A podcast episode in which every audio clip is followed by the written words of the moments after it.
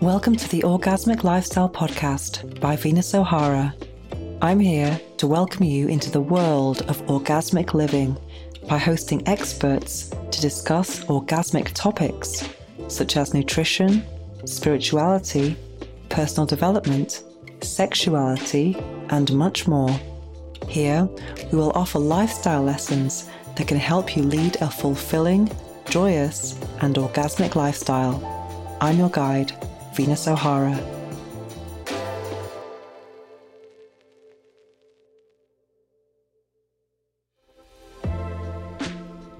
Welcome to the 48th episode of the Orgasmic Lifestyle Podcast by Venus O'Hara. In this new moon episode, I'll be discussing International Masturbation Month and we'll be speaking with Chad Braverman, the COO of Doc Johnson, the world's number one adult toy manufacturer.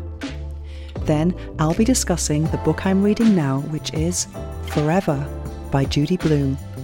And finally, we'll be experiencing a guided meditation with affirmations for masturbation as an act of self love. But first, let me share with you some reflections on masturbation and sex education. It's International Masturbation Month, when I first heard about this on social media, because I'm in the masturbation industry, I just thought it was another thing just to promote masturbation, sell more sex toys. I didn't really think anything of it because there are many, you know, National Day of this, of that, and then and I guess these days are created to to raise awareness about certain topics. I didn't think there was a kind of deeper meaning to it though, but when I looked up on Wikipedia, this is what I found. International Masturbation Day is an annual event held to protect and celebrate the right to masturbate. The first National Masturbation Day was May 9th, 1995, after sex positive retailer Good Vibrations declared the day in honor of Surgeon General Joycelyn Elders, who was fired by President Bill Clinton in 1994 for suggesting masturbation be part of the sex education curriculum for students. So when I heard about that, I thought, oh, there's actually a deep cause to that. And I, it made me think about my own sex education and what it would have been like to have masturbation as part of the curriculum. That would have been crazy. I mean, I was at 1994, that was when I was getting my sex education. So in my Catholic school, we had um, one lesson at the end of primary school, which was called Growing Up. We had to get our parents' consent and I think parents were kind of like thinking, oh, great, we don't have to have that talk with them. They can have this one class for one hour, and then we're supposed to know everything there's, there is to know about puberty, periods, and sex, and where babies come from. And then in high school, there was reproduction in biology, but talking about plants, animals, and some human reproduction. And then we also had some education about sex in religious education, which was very much from a Catholic um, standpoint. For example, I remember one of the, le- the lessons says, when a husband loves his wife so much, he wants to place his penis inside her vagina. And I used to think that you know, sex or penetrative sex would result in um, automatic pregnancy. When I saw families that had six kids, I thought they'd had six, they'd had sex six times, and uh, if they only had one, then only once. You know, I, I just had so many questions that were not answered. But I remember one of my teachers who was quite clever. Um, even though she was teaching us this kind of very limited view of sexuality from a um, a Catholic lens, she uh, told us to write a question on a piece of paper and fold it up and she would collect all the questions and then answer them so it could all be anonymous. I remember my question actually, this is like so crazy. I asked if um, like pubic hair was supposed to grow at the same time as armpit hair because at the time I'd grown pubic hair very young. I, I think I was about nine or something, but my armpit hair didn't grow until much later in life. So I was a bit confused about why my armpits were still so smooth, but between my legs was a different story. And um, I can't remember what the answer was, but uh, it was kind of like I guess I guess no one really knows. And I guess, um, but I still felt, you know, a sense of embarrassment when my question was was uh, selected. But these um this education that I had, I was very aware that it was limited. I didn't just leave it at that because I was also very curious about sexuality. So I, um, and also I was a very, I was a late developer. So that, that late development, I mean, I only had my first period when I was 14 and a half, which just seems so late. I was always jealous of my friends who had their, their periods when they were 12, 13, because I really wanted to be an adult. And I think a lot of maybe not all teenagers can relate to that, but I really did want to grow up. I wanted to get my first bra. I mean, I had bee stings until I was about 13 and um, I was still wearing a vest when everyone was getting their first crop tops and bras. Even people who were flat were getting bras because their parents wanted them to be, you know, not have, um, not be left out on this whole experience. I think a lot of people now might not want to wear a bra, but I really wanted one. And I remember getting my first one. I just kept like put, um, lifting up my top and looking at my my tiny tits in the mirror, thinking, "Oh my god, I'm a woman!" Almost. And then when my period started, I remember being really happy about it. Um, as it happened finally. Um, but in the time when I was, you know, I learnt about periods to the time I had my period, we were given some um, these free pads and tampons, not tampons, actually just pads from a company, and they had this little booklet all about periods and where they come from and what to expect, etc. And I read that book so many times. So I knew so much about it. And I was thinking, is it coming? I had a little bellyache. I was like, is it coming now? Is it coming now? Um, so I, I, knew a lot about it by the time it did um, happen. And also, all of the magazines I was reading were very explicit. My mother could not stand all of the magazines I was reading because some of them, I remember there was a magazine that was teaching you how to kiss a guy. they had this little book, booklet called The Kiss Kit. And my mum was just so shocked by it. And I think I was only 14, 15 at the time. Um, but yeah, it was very, very funny. So yeah, I was very curious about first kiss, you know, touching up my boyfriends, being touched, and um, and then sex. I kind of waited until I was you know 16 and a half, but um, I couldn't imagine masturbation didn't come into my thought patterns until much later. I remember when I was about 17, I really loved um, Tori Amos, and she has a, a song called Icicle, and that's about masturbation and about growing up in a religious household. And one of the some of the lyrics are "getting off, getting up, getting off while they're all downstairs. Sing away, he's in my pumpkin PJs." And um, why should I take from his body when I can take from mine instead? And it's such a beautiful song with a beautiful piano in the background. And that's when I first realized that masturbation was a beautiful thing. But for me at the time, I was never really, although I had a lot of sexual energy going through my body, um, I did try masturbation, but it didn't really work for me. Uh, maybe I just didn't know how. I used to have these nocturnal orgasms from a very young age. I used to just wake up and and then just have these clitoral spasms which were quite intense and they would wake me up. I didn't remember having any erotic dreams. It was purely a physical response to whatever was happening when I was sleeping and I used to always sleep with a pillow between my thighs so I could kind of rub against it to kind of make these amazing spasms subside. It was crazy. It used to happen to me until I started using sex toys, actually. I guess I got my clitoral spasms from other methods at that point. But um, it was such a, a crazy discovery, and, it, and I didn't really know what was happening to me either. But I think um, it would have been nice to have masturbation on the curriculum to know about this and to know and to be encouraged to to explore yourself because one thing for me was that I relied on partners to kind of um, provide me with orgasms, which is great to be able to have an orgasm with someone else. But there were uh, situations in, uh, that I was in that made I was in maybe toxic situations because I didn't know how to kind of sort myself out, so to speak. And then when I discovered um, sex toys and I could actually give myself pleasure, it had a huge impact on my emotional life.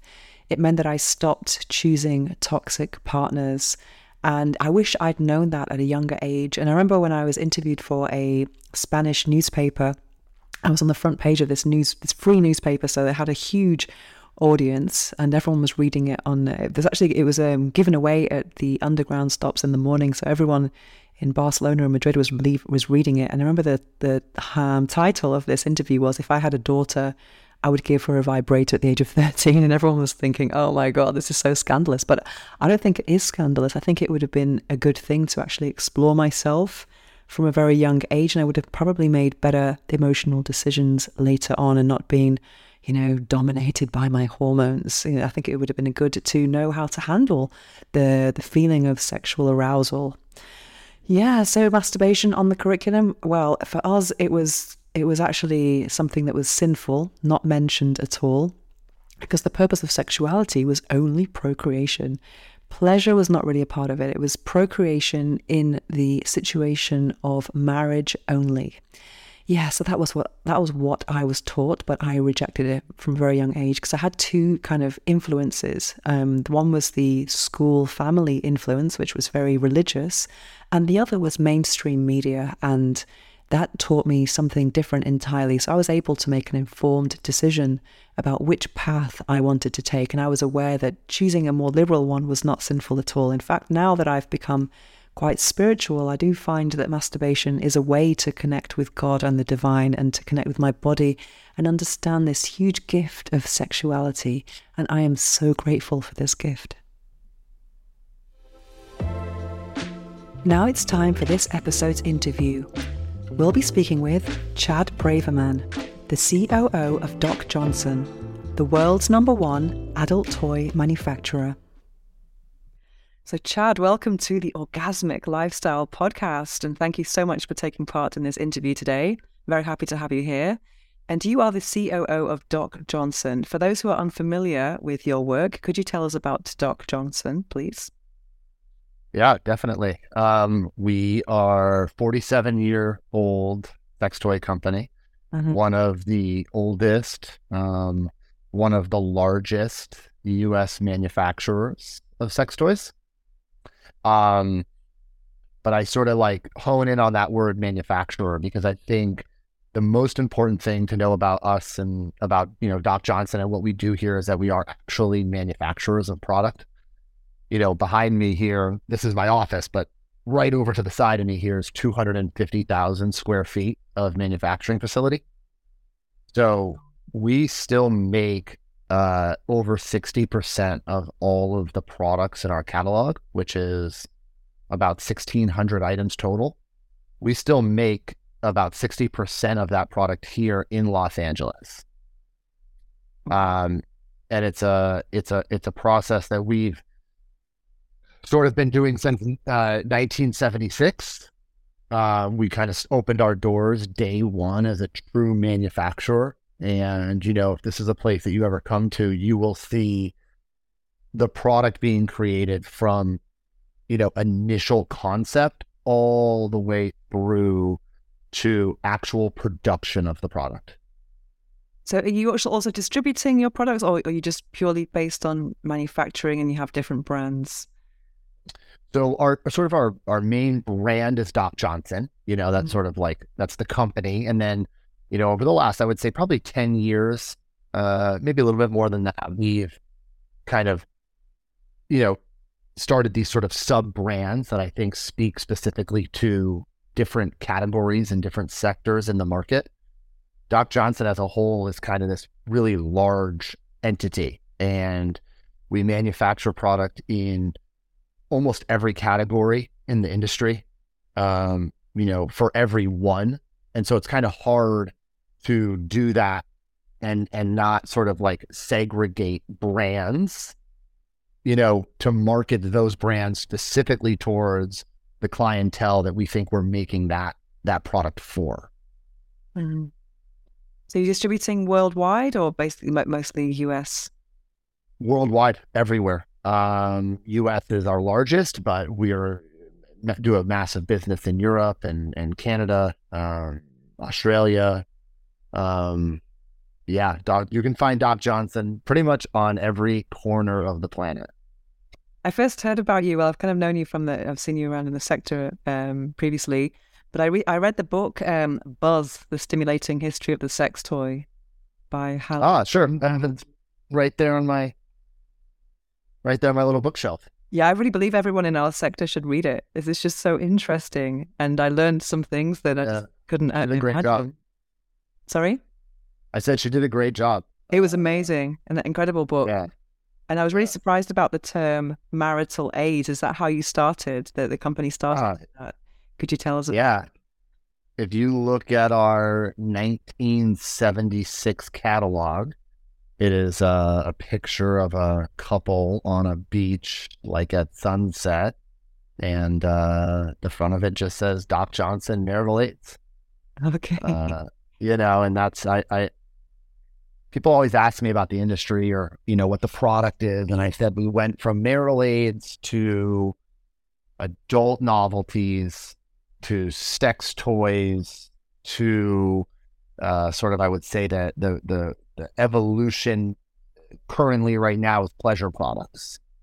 That was one of my questions further on, actually, about the language about these products. I think it, it, something else that surprised me about the term marital aids uh, from when I read in in Buzz, the stimulating history of the sex toy, was about that they were hollow dildos for married married couples. I just thought that was such a strange. That's not what a lot of people would not think of. That you know, the strap-on dildos being for heterosexual married women. it was just oh the married, married um, couples. You know, it's very people think of that as maybe more kind of for pegging or for for lesbian sex.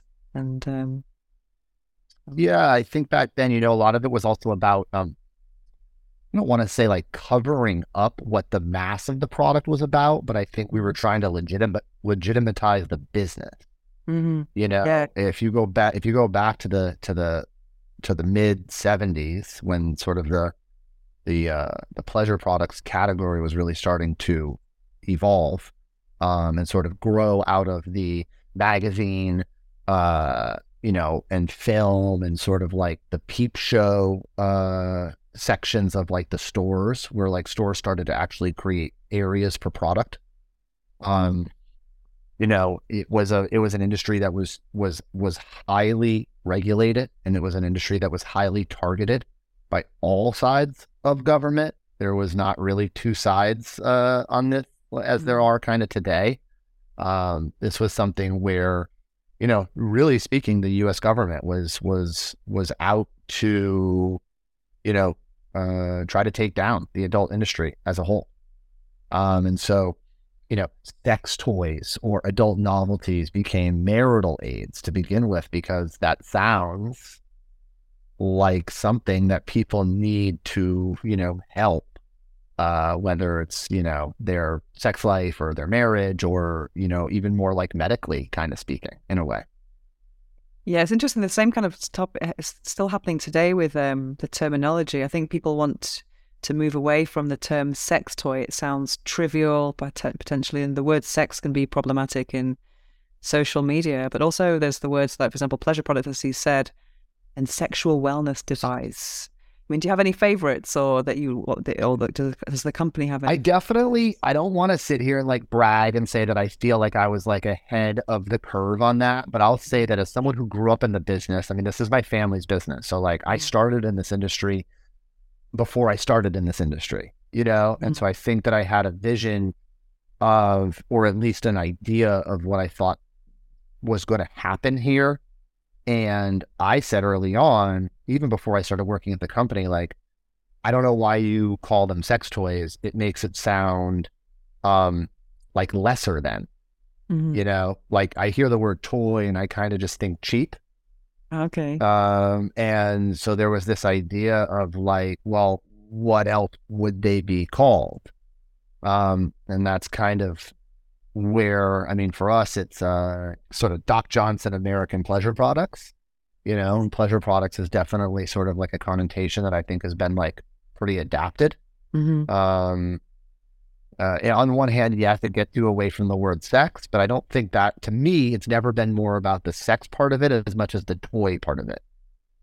And I know when I was growing up, and I ever heard my my my dad say like adult novelties to somebody whenever I said that, I just always felt like that that was led into more questions. People never understood what adult novelties were. you know, and then I think the word novelty in in some ways is is I don't want to say it's worse than the word toy, but I think novelty, like the, the true definition of it is like not something to be taken seriously.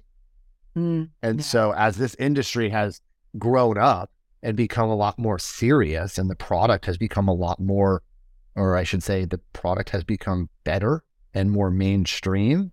I feel like the terminology surrounding um, the industry has to as well. Definitely, definitely. So um, you have over 2,500 products. You're currently selling over 2,500 products. Is that correct?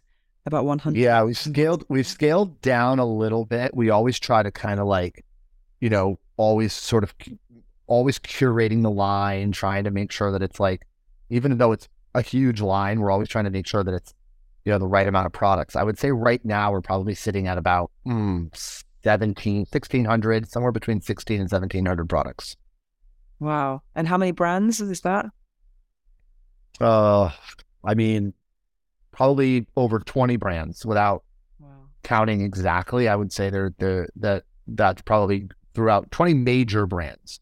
We still have some product that, you know, does really well that I would say is sort of like, sort of like branded on its own. Like it might just be a couple of items that sort of like share the same name, but they were never kind of like built into a big brand. They were never sort of marketed as a brand. They're just kind of like units that kind of stand on their own.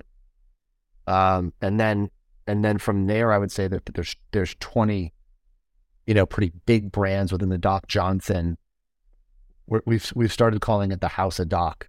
Oh wow! So it's cool. kind of like within the House of Doc, there's 20 brands that you know. Let's just say that they're there's 20 rooms in the House of Doc that kind of have their own little uh, story. What about best selling products? What's your best selling product? And it has it. Do you have a bestseller over the last few years? It has been that that sells. Yes. So also something that we break down based on category a little bit because we do have so many products and uh, you know sometimes i always ask like well are you asking about revenue are you asking about volume um, you know there's there's different sort of ways to look at that question. Um, so I kind of give that answer and I say that you know I'll give you like the top five in different categories as well as sort of like a mixture of revenue and volume. Okay. One of our biggest brands, uh, one of our biggest brands is uh, a, a brand of ours called Goodhead, which is a line just basically all around, um, you know, uh, personal care and cosmetics for oral sex. Okay. It's just like an oral sex enhancing brand. It's something that I think we do really well that kind of like a corner that Doc Johnson kind of carved out for itself that uh, I don't really think anyone else is kind of playing in that on that corner at all. So um, we have some some of our top selling items in the whole company come from that Goodhead brand. And then as a brand, I would say it's probably like the number one overall volume brand but it's a it's a much more inexpensive line of product. It's all sprays and lotions and potions and things like that. So the price point way lower versus something like our Vac-U-Lock sex machine, which, you know, retails for over $750. Wow. You know, that's one of our top revenue generators in the whole company, but nowhere near the volume of, you know, Goodhead you know, oral uh, sex gel. This is like a blowjob simulator or something like this. Uh, the the Goodhead or the sex yeah. machine? Both. Good head sounds like so the sex. The, the, I mean, the sex machine is is is, is a traditional sort of like you know, uh, like, uh, like a penetration machine okay. that you can apply different attachments onto. Mm-hmm. Um, whereas the the Goodhead line is is yeah, it's a lotions and gels and, and, and different types of, of product, but it's all around enhancing oral play. Okay. So it's flavored, or, you know, we have a product in that line called Juicy Head, which activates the salivary glands. Oh. Um, so it's like, you know, for sloppier blowjobs or wetter head, things like that. Um, and then some products that also do really well for us are um, uh, our Pocket Rocket, which is kind of one of the number one selling vibrators, pretty much in the history of the uh, of the industry. Kind of feel like every woman I've ever talked to said that like a Pocket Rocket was one of the first items they ever bought. Um, so that's just kind of one of those like sort of beginner items, sort of like it's the sort of like the gateway into like the adult in, or into the pleasure products industry? Definitely. I've just been to, um, I was just uh, at the Aerospain Fair. Did you hear of the Aerospain Fair? It was like Aero. Yeah, I did. Yeah, yeah, I was I was hosting was I was the MC at the gala. It was a fantastic experience to see this because I was living in Barcelona. It's just amazing to have this on my doorstep. And I always go to eroFame every year. And I think in general, I, I would I don't know what the percentage would be, but I'd say most sex toys are for female stimulation. I think there's definitely uh, the male sex toy category is growing a lot, as is the the couples one. What, what's your experience on which is the most popular? Yeah, I think the pen. I think the pendulum swings. I think the pendulum swings a lot. You know, like mm. if you look back at the beginning of the industry, it was not necessarily made for men, but it was definitely men buying okay products. Mm. You know, and so a lot of stuff was marketed and, uh, strictly towards men. You know, and the male buyer, and then obviously that did last for quite a while, but you know, there was a a massive turning point and sort of when the pendulum really swung in the other direction was um you know, there was a few tipping points here, right? Obviously the introduction of the internet um as e-commerce became bigger, realizing that you could go online and not have to go into a store to buy a to buy a, a, vibrator brought a lot more women to the category. The sort of mainstream tipping points like Sex in the City discussing vibrators, you know, on this massive show, for women sitting around a table discussing their vibrators. Um, that sort of swung the pendulum all the way in the other direction, which was like, women are the only buyer. everything's for women. You know, 10,000 vibrators every year coming into the market from all these different companies. Um, everything, you know, kind of all about uh, the woman buyer um, and realizing that that is really where the purchasing power was. Um, and then I think when that happens, you do start to leave gaps in the market, you know, which I, I think one of the gaps in the market was what's a male product outside of a masturbator? You know, it feels like you know, we were definitely were very big in that category. There's a few other companies that are pretty big in that category, but outside of that, what what are you making for men? You know, and that's when um, I think you know people realize like, well, how many vibrators or or female products can the market bear every year? And you know, anyone that's you know running a good business has to look at where the gaps in the market are. You know, we developed a line probably like six or seven years ago called Optimale which is a whole line just based solely around men's sexual health and wellness. You know, and it, it's not about sexual orientation. It's it's we make product for kind of everybody within this line, but everybody male orientated in the sense of, you know, we're not just going to make a stroker um, or like a lubricant in that line for like traditional masturbation purposes. We make butt plugs and cock rings and vibrating cock rings and prostate massagers um, and uh, different personal care and cosmetics. Um, it's a really big, eh, so all encompassing line for men's sexual health and wellness. And we built that line and developed that line really specifically because one day we were going over product and going over sort of the different, you know, development that we wanted to do in the company as we do every year. And, and you know, one of the things that was brought up was like, when's the last time someone built a brand for men? You know, like where's the where is the male product now? It's just not around. Everything was being solely focused on um on just the female buyer. And then you had companies come out like WeVibe, um, who obviously were focusing on the couples, and that became a different part of the pendulum that swung towards oh yeah, how do we make product for people to use together? You know, where it's one product that is really for both people, not necessarily, you know, a, a pocket rocket that a woman would feel comfortable using in the bedroom with another with a partner. But how do we make a product for partners? You know, and and and and and trying to capture trying to capture that market as well. So, what about the app control products? Are you are you working on that at the moment? Do you have any app controlled products? Uh, we don't at the moment, but it is something that we are uh, very sort of like in the middle of right now. Okay, interesting. That's the most I can say. I, okay, good. I can say. Hopefully, I'll add really interesting stuff to to divulge in the next couple of months. Because I read also that your company just boomed with the um, pandemic, and I think one, a lot of people would assume that was because you know also there's a lot of you know long distance control. But why do you think people was? Why do you think the sector boomed uh, in the in the pandemic? You know, I think I look at it in in. I think there's two kind of people that were out there in the pandemic, right? You were either, um, you know, alone you know, you lived alone or you didn't have a boyfriend or a girlfriend or a partner. And, um,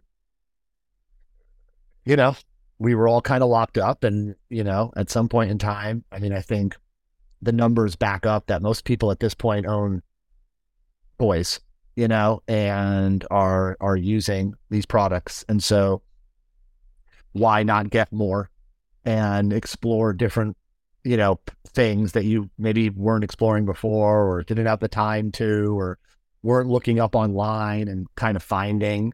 Um, and then I think on the flip side of that, you had people that were together and they got locked up together and uh, maybe pleasure products were not a part of their relationship and they became a part, or maybe they were and they evolved into more categories as well I don't want to say out of boredom, but like, look, we were all in this like moment. It was like the first time that any of us had gone through anything like this. And we were all doing things that we had never sort of like expected to do, getting into different games, into different TV shows or reading or whatever it was. And I, I think the the this industry um, saw a massive um, and it wasn't just our company, it was every company just saw a massive explosion um, because you had a lot of people locked up looking to have fun, you know? And I think that's what we do. I mean, we anyone that's never used a, a, a product before that does or uses a new one in a different category. I mean, sure, I've had people say to me, like, I didn't love that one, but I, I did love this one. It's not like I don't like these things at all. Mm. You know, there's always going to be something out there that's that someone's going to love and it's going to greatly enhance their sex life, whether it's solo play or with a partner. Definitely. I mean, 2020 was the best year of my career. it was incredible. And, well, I mean, yeah, I mean, podcasting too, right? I mean, and all that. Like, it, I, there's how many podcasts were, were created during the pandemic because that's another thing. People were home listening to this stuff, going on these walks because that's all we could do. You mm-hmm. know, going on two hour walks a day. It's like, what are you gonna, you know, what are you gonna listen to? Also, I think it's responsible for the the sector becoming more mainstream. That's my next question. So, I read that you have become you mainstream enough for the Los Angeles magazine to call you the Procter and Gamble of sex toys. I guess everyone knows you. Yeah. Has that changed a lot for you, like personally and professionally? Like everyone kind of knows more about what you, what your what your work is about? I think. Well, look, yeah. I mean, I would say that it's it's changed the it's changed the temperature of the conversation. You know, I don't again, I grew up in this business. I grew up before the internet. You know, my dad did not tell me what he did, and he did not tell people who he did not know what he did, especially people at my school um, or friends of mine, uh, parents, and things like that. This was not an opening um, uh, dialogue of conversation that was ever had. Um, my dad was an importer exporter. Um, my dad did health and beauty products. Um, I don't know, any number of stories, medical devices. Um, there was always a bunch of stories floating around of like what my dad did. And a lot of that was to um, shield me specifically from any judgment um, or to have, you know, any parents tell their, you know, their kids like, oh, well, you, you know, you can't hang out with Chad and, you know, can't go over to Chad's house because it's, you know, going to be Caligula over there. Um, but I don't have that uh, benefit. If it is a benefit at all, I don't know. But I don't. I don't even have that choice, right? I mean, uh, if you just Google me, um, you know, you're going to find out what I do. You're going to find the LA Magazine. You're going to find the New York Times article. Um, you know, and and we've been very lucky to have it probably ten times the exposure and and um, uh, editorial that any company in this industry has ever had. Um, you know, that New York Times article that was written about us. Uh, you know, I cannot tell you how big the New York Times is. I mean, I didn't know. And I'm, you know, I live here and obviously I know the New York Times is the New York Times. But when that article came out, I mean, I was getting text messages. I haven't changed my number since high school. I was getting text messages from people I have never spoken to, wow. you know, that just took a chance that my number was still the same number. And they were like, dude, I saw you in the New York Times. Like, you know, like, oh my God, like stuff like that. And I'm getting calls from producers and people that wanted to do reality shows and, you know, et cetera, et cetera, et cetera. So I think that on one hand, I don't have that choice. And then on the other hand, it's okay because people love what I do now. You know, I'm not getting judged. My kids, I don't think my kids are getting judged. I mean, you know, I just went through a whole situation, you know, with my five year old. He's starting kindergarten. And, you know, we're looking at a lot of schools and you know, I'm saying like every one of these schools is going to Google me. You know, mm-hmm. every one of these schools is going to make a decision as to whether or not they're okay with a, with a, with a, someone from the adult industry, you know, being a part of their community. And uh, no one's going to tell me that they didn't accept my son because of this, you know.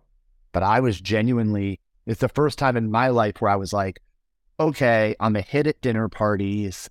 Um, I'm a great, uh, I'm a great, uh, um, single serving friend on like an airplane. You know, people love finding out what I do. They want to talk to me about it. Uh, you know, people share intimate details with me that I don't think that they would ever share with somebody else um, because of what I do. And they think like I'm like sort of a judgment free zone. But this was sort of the first time where I was like, huh, I wonder what's going to happen here, you know? And uh, I mean, we applied to five different schools and uh, my son got into all five. Oh, amazing. You know? And it was like, I, I think he did, he is deserving of it, but he's also only five. So it was interesting for me to know that like every single one of those schools Googled me, found out what I did, and accepted us anyways, you know? So I think that was a very cool moment for me, knowing sort of where my childhood came from, uh, and what was kind of hidden from me and and and and then now to know that 35 years later um you know we're in a place where this is very accepted and very mainstream and it's a business Absolutely. And uh, that's probably what the number one for me personally, the thing that I've always felt and why I've been very such a champion of this industry or my company uh, really is that like we're, you know, as a manufacturer, like we're job creators. Definitely. You know, and not just the industry as a whole, which is a massive industry, but like we are job creators ourselves. Like we we employ 250 people in Los Angeles making product, you know? And so when someone talks to me about whether or not my business is uh, legitimate enough for them, I, I, I want them to show me other companies in LA that are supporting 250 families.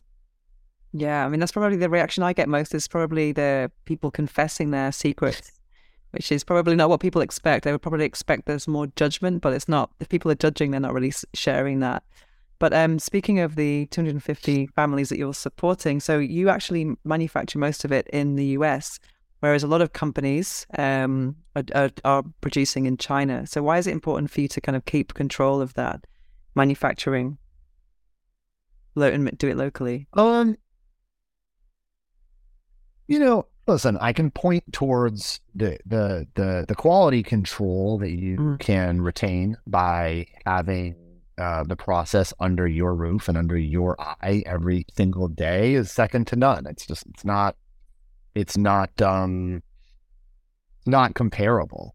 Uh, I also think that when you when you're hands on with a product, when you really understand how a product is made and how it goes from conception to final in your hand, um, consumer ready, um, I just think it brings a sort of a there's a knowledge that's gained with that that you just don't get at other places. And I think there's a level of expertise um, that you that you get by working here and working in this particular way than by making something on your computer and just kind of sending it off to a factory overseas and then just receiving the product in a in a final package and not really ever touching it.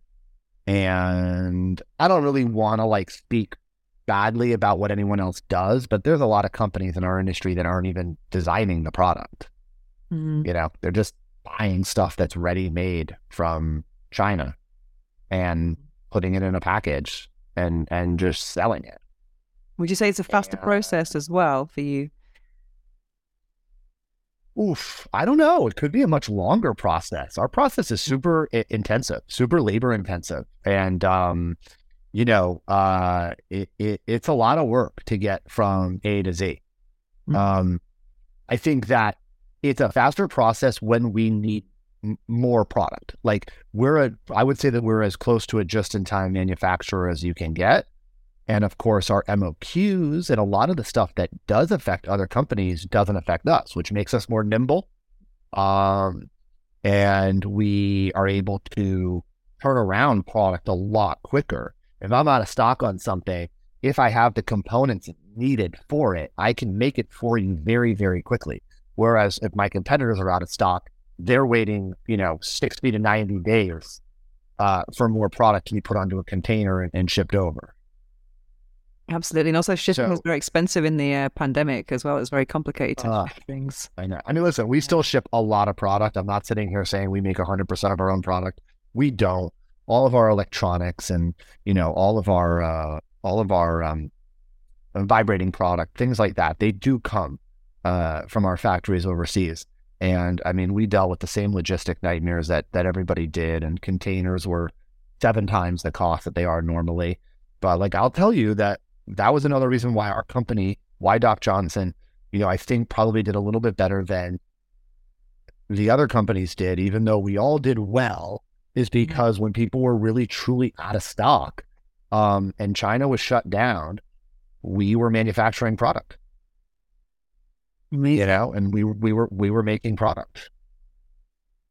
So that was that is to our benefit. Yes, of, absolutely, absolutely. But there's two sides to every coin, and and there's the side of of what it takes to really maintain a manufacturing operation versus a warehouse full of just corrugated boxes.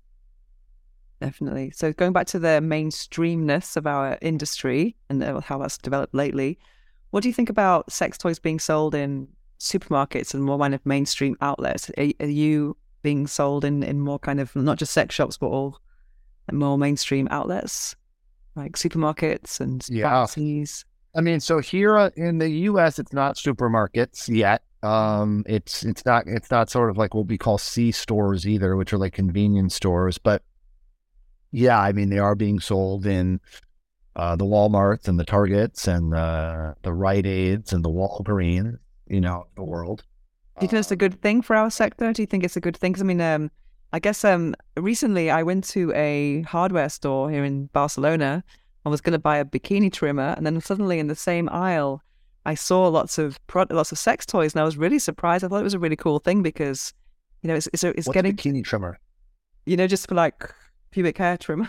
I was just uh, looking oh, for oh, intimate okay, okay. Uh, grooming device. And, and um, anyway, I, I, was so surprised to see a lot of sex toys in, in this shop, which is like where you would buy like hair dryers and things. And um, I thought it was so impressive. And I, I made a reel um, for Instagram. And then to my surprise, a lot of people who own sex shops felt like it was a stab in the back, you know. And I just, I just don't agree with that. I think it's like making it more accessible to someone who's not going to set foot into a sex shop. You know, I think it's making it more available. And, and then different people have different ideas of it. And I was recently on a TV debate in the UK on GB News, which is like the British Fox News. It's very right wing.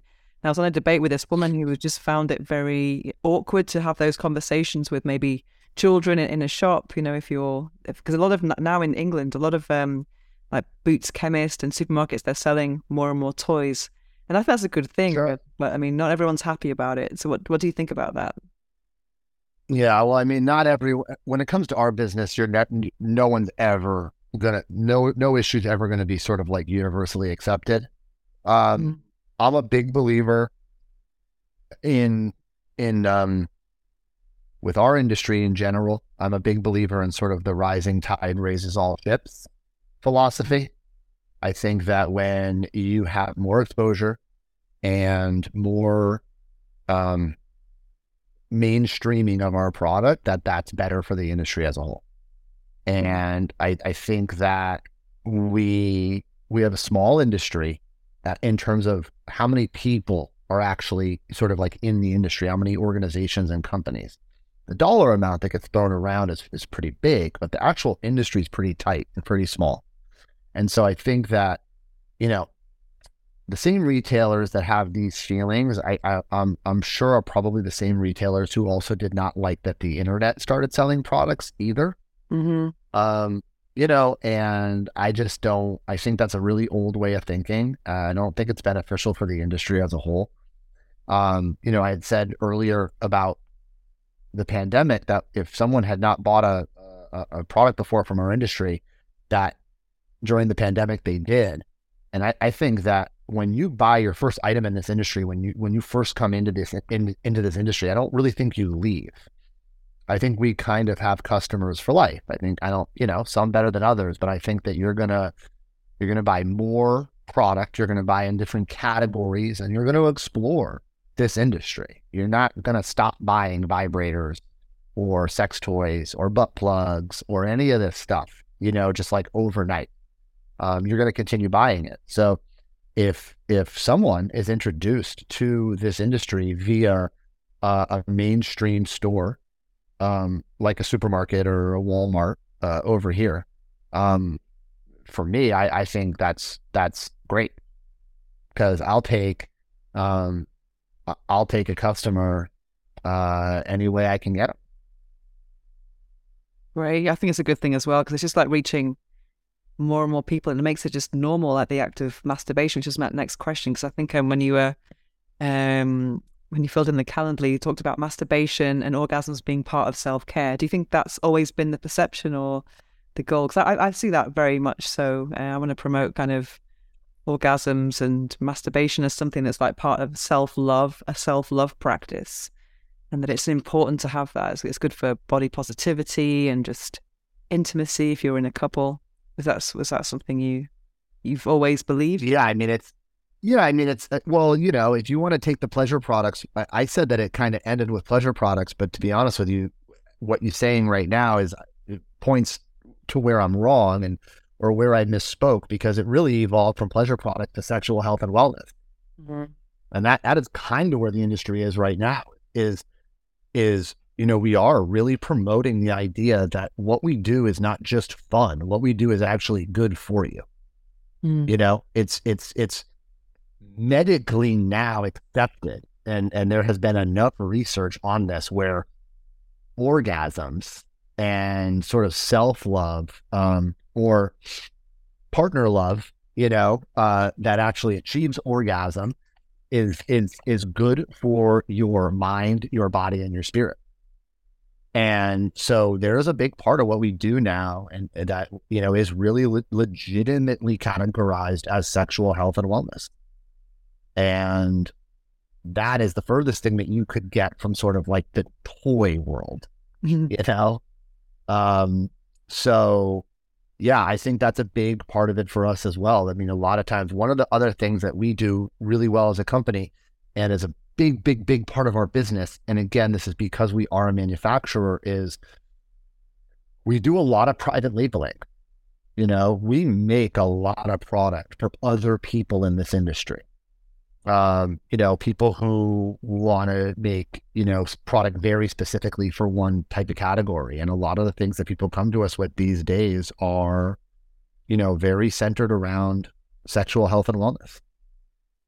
Right.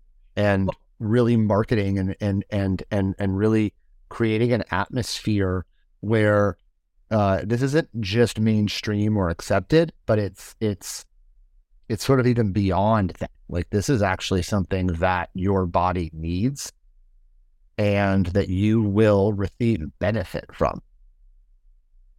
No different than I'm staring at a jar of uh, powder supplement that I take every day. Uh, you know, here on my desk, um, you know that they've they've marketed to me a hundred reasons why this is good, and I've done my research to know that the stuff in here is good and helps me with certain things in my life, and and and and that's that's what we're doing as well. Definitely. One one tendency that I've noticed over the years, because I've been in this industry for 14 years, but prior to that, I was uh, also a user. Um, but I've noticed that the toy envy thing has gone has reduced a lot. Like, for example, a lot of people would, would say to me, "Oh, don't don't your boyfriends feel intimidated or jealous of your toys?"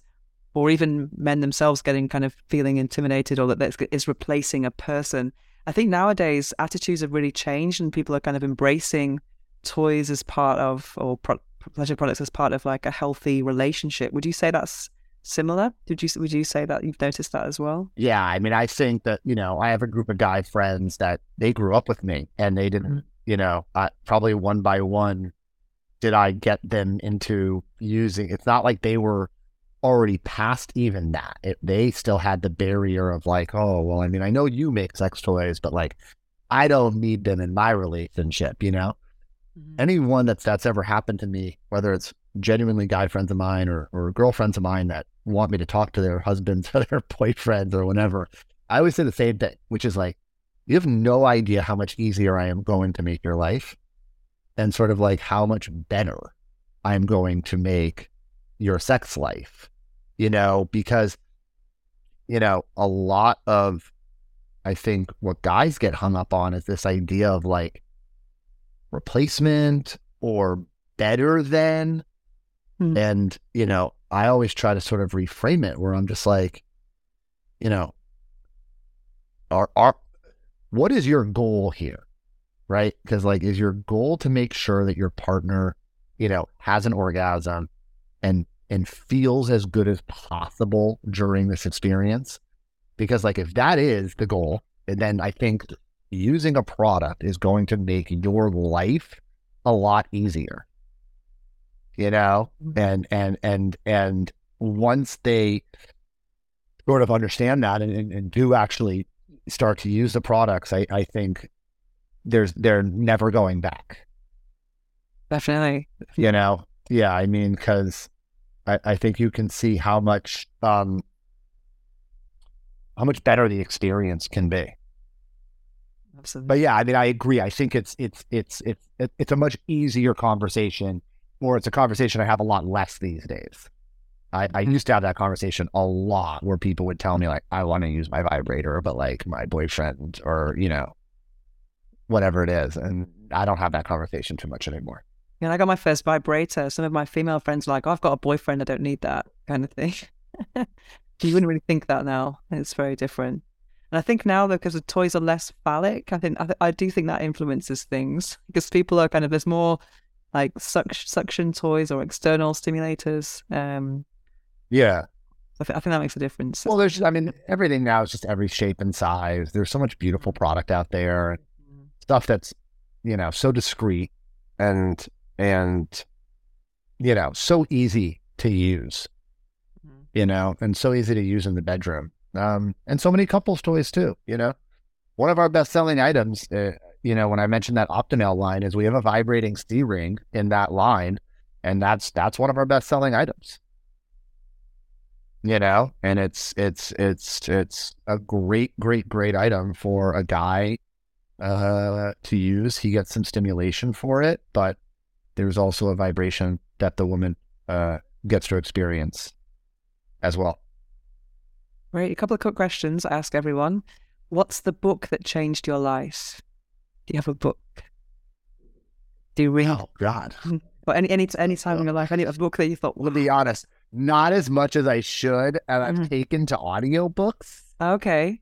um, I've I've I've taken to audiobooks because I just, especially with kids, I've realized that um, I can get the inform. I'm looking for the information or I'm looking for the experience, and and that's a way that I know that I can sort of like get it in.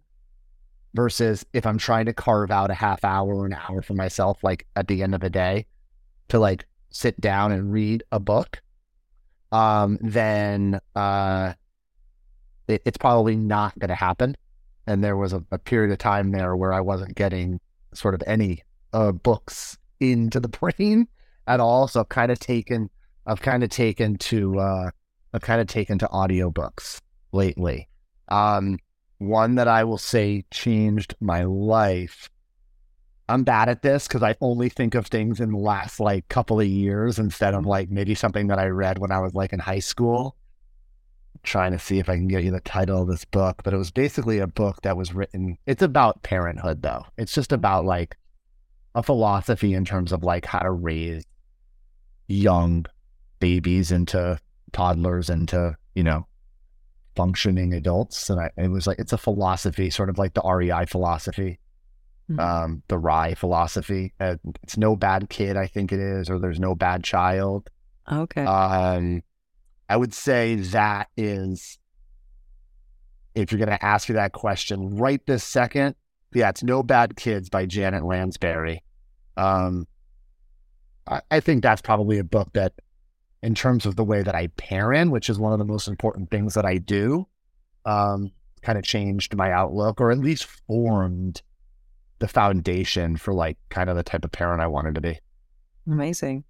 What about which phrase, affirmation, or quote do you live by? Do you have any sayings that you think this is how I live? Oh God, I don't know. I feel like I'm going to know the answers to all these questions the minute I hang up on this uh, on this Zoom. I don't know. I don't know. I don't know if there's anything I live by. Okay. So how can people find you? Oh, let's Johnson. see. I mean, yeah, Doc Johnson. Um, we're Doc Johnson USA on Instagram. I want to make sure that's right because you know no one will give a Doc Johnson on anything. People like stole our name. Oh no! So what was the name? What's behind the name then? Is there a story behind the? Oh, so I mean, yeah, I think so. I don't know. This is the story that Ron tells. I don't. It's a funny story. I don't know if it's hundred percent true, but it, I think it might be. Um, when the company was first getting started, back to the marital aids, where where, where this conversation started. Um, Johnson was um, the one of the the second or third most popular surname in the world, and the idea of like Doc sort of like your friendly kind of neighborhood doc, not like Dr. Johnson, mm-hmm. but like this sort of more um feeling more comfortable, like Doc Johnson, you know, like there was this idea of like this sort of like person that could help. And Johnson was a very universally recognized name. And Doc was short for doctor in a little bit more of a friendly, approachable way. Okay. And uh, those two those two things got put together, and here we are. Fantastic. Very interesting. So we'll be checking out your. So yeah, so we're Doc Johnson USA on Instagram, and uh, you can find us at docjohnson.com. And um, I believe we are the original doc on Twitter. Uh-huh. Okay. have all this stuff written down somewhere. Okay, great. Well, thank you so much. It's been amazing. The book I'm reading now is Forever by Judy Blume. I first read this book when I was 11. It was so scandalous. I was in what was known then as Junior 4, the last year of primary school, and this book was doing the rounds in my class. I went to a Catholic school, so the concept of sex education was incredibly limited. And we had had one lesson about sex education, and it was called Growing Up. And the emphasis was on puberty and where babies came from. Finally, the mystery was resolved, or so it seemed. But of course, this one lesson, which we had to get parental consent for, actually created more questions than what it answered. We wanted to know about sex. And we had so many questions. I remember one of the girls in the class had got the book Forever by Judy Blume, and everyone was reading it. And this book is incredibly explicit. It's about a couple called Catherine and Michael. They fall in love. And it's about the concept of first love, first sex, and all of the everything that goes with that discovery of sexuality. And I always remember the part of the book when the guy Michael calls his penis Ralph. Whenever I hear or know someone with that name, I always think back to forever. And I love Judy Blume in general. She wrote such explicit books. And there are other books that really struck chords with me when I was younger, such as Are You There, God? It's Me, Margaret, which is about periods. So it was really nice to kind of learn about growing up and sexuality in through through novels with a woman who really could empathize um, with the young mind, the young inquisitive mind, who had all of these questions. I didn't know who to ask because there was no one to ask. I mean, I, I mean, it was just kind of assumed. I think this this thing of shame is passed to one generation to the next, and you instinct I instinctively knew from a very young age that I wasn't supposed to ask certain questions. That's why I'm very grateful to people like Judy Blume and also um, those people who were writers and columnists in women's magazines in the 90s. That's where I got my main source of sex education. And it's no surprise that I have taken this, I've chosen this path myself because I know how important it is to overcome shame and to talk about sexuality and pleasure.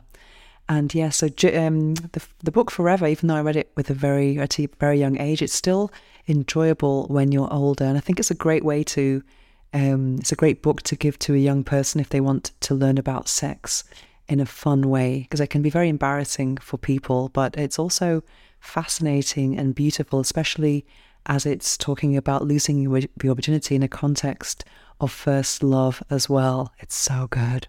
Yeah, so that's it. Forever. I highly recommend this book if you've not read it already. It's definitely a classic, and I'm not surprised it's been a global bestseller, and it means it means a lot to a lot of people. So that's it. The book I'm reading now, Forever by Judy Blume.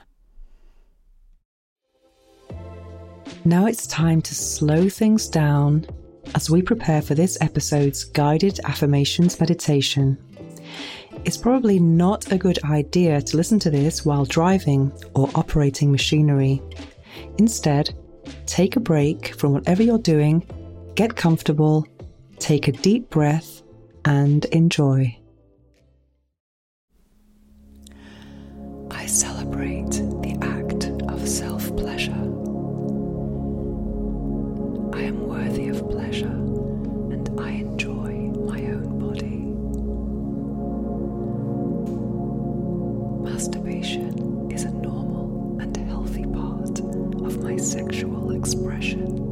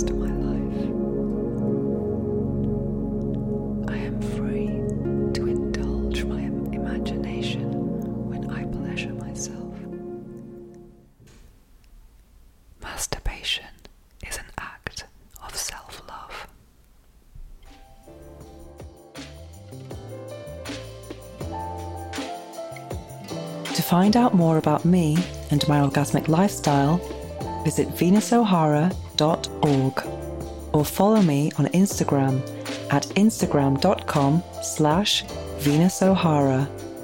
Make sure to search for the Orgasmic Lifestyle Podcast by Venus O'Hara in Apple Podcasts, Spotify, and Google Podcasts, or anywhere else podcasts are found. Make sure to click subscribe so you don't miss any future episodes. Thanks for listening. Have an orgasmic week and make sure every day is a climax.